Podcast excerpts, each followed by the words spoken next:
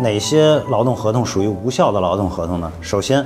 空白的劳动合同肯定是无效的合同。另外，如果缺少了双方签字的劳动合同，也属于无效合同。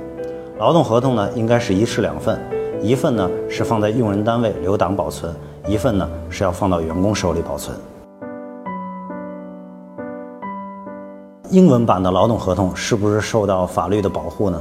我们国家呢没有禁止签英文版的这个劳动合同，但是如果劳动者既签了中文版的劳动合同，同时又签了英文版的劳动合同，啊，两个版本的劳动合同，呃，在这个意思上如果产生一些冲突的话，那么在解决劳动争议的时候，如果你在中国或者是在国内，呃，这个来解决劳动争议，那么我们要以中文版的劳动合同为准。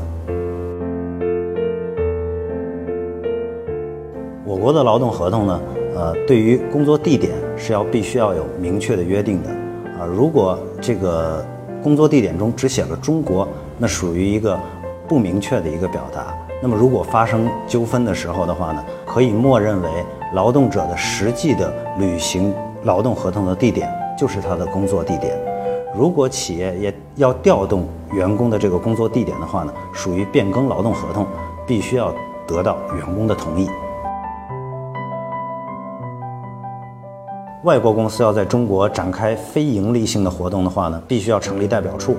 那么外国公司如果要在中国展开盈利性活动的话，那必须要在国内注册外资公司。在这里呢，要提醒大家一点，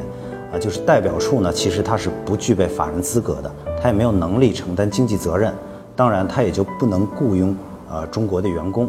它一旦想雇佣中国的员工，就必须要经过政府指派的这种啊。